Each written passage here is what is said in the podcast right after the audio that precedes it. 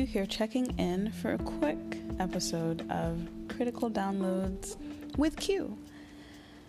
I haven't done one of these in a minute. Um, I wanted to pop on for a second and talk about manifestation, but I guess um, like business first. Um, I do have an episode that I've been planning with a friend of mine for a while, um, so I'm excited to do that. We're going to be talking about something astrology related, um, so that'll be really fun. Um, hmm, and that's the most interesting note I have about this. Um, I'm still really focused on my like present like moment like day-to-day reality um, more often than not and i've also been really working on writing more often um, and kind of just like letting myself write more long form pieces for my blog that I plan to publish really intermittently. Um, it just takes me a while to put pieces together. So I've been giving myself some space uh, from social media and also from making this, um, from making videos too. I've had a lot going on. I'll tell you all about it once I'm done um, with it, probably in a YouTube video. So yeah, yeah, that'll be exciting. But yeah, I just wanted to get those that, that business out of the way. Like that's why the format of this hasn't really been a format, um, and I haven't really been super vocal about it either. Um, but I still do like doing it, so I plan to continue to do it. I've just got a lot of moving parts right now. a lot going on. All right, so manifestation is what I wanted to talk about today. And I wanted to talk about the process of manifestation.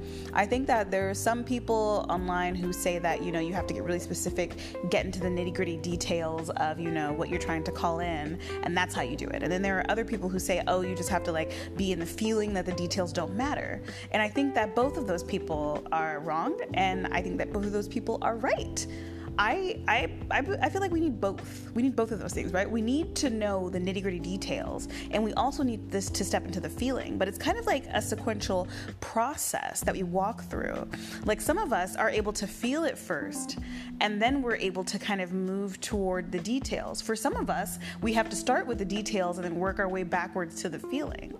I know I'm one of those people where like the practical details, like the little things that I think I want to need, are gonna be the first thing for me, and then then the more kind of broad I make my vision, the more I realize, like, you know, what the points are connecting each of these, like, maybe disconnected seeming things that I want. I realize the overarching theme, and then from there, I can get a sense of, oh, okay, that's how I want to feel. And this is connected to manifestation because if we don't know how we want it to feel, if we don't understand the big picture, we can't really get to the specifics. It just won't work. Um, it's harder to manifest, you know, a hot pink minivan than it is to manifest more space in your life. You have more control over one than the other. You know, if you have a certain income and you know you can't afford something that you really want, it's going to take a while for you to save up or to like get that money to come your way. Whereas, um, you know, if you know in just in general you want uh, more freedom um, and like just ease, easier t- an easier time getting around right? Like that's what a car offers. It's like an easier time getting around. Um, you can go to more places. You can run more errands. Find ways to make that happen and in your present moment. Maybe you should take the bus more often. Maybe you have a friend with a car who's willing to let you borrow it. Uh, maybe you can rent a car for a period of time. They have like all sorts of little like short-term car rentals around right? These are just this is just one really practical example but i just it's helpful for me i know um, to anchor what i'm talking about into something that's like real world and so you might find these little ways to do it. And then while you're doing all those things, you're like, okay, how much does it cost per month to have a car? And then you start, you know, saving up money and finding ways to make more money so that you can, when you're ready to like finally call that car into existence because you've been working towards the feeling of it for so long, right? Then, boop, that third dimensional, tangible, in reality detail comes through. And I know for other people, all they have to do is think about the detail of the thing and then it appears. They just write out the, not think about the detail, but they start with the feeling and the details aren't significant for them. Um, and that's also really cool too because then you get to be kind of surprised by the universe. It doesn't have to be a specific thing.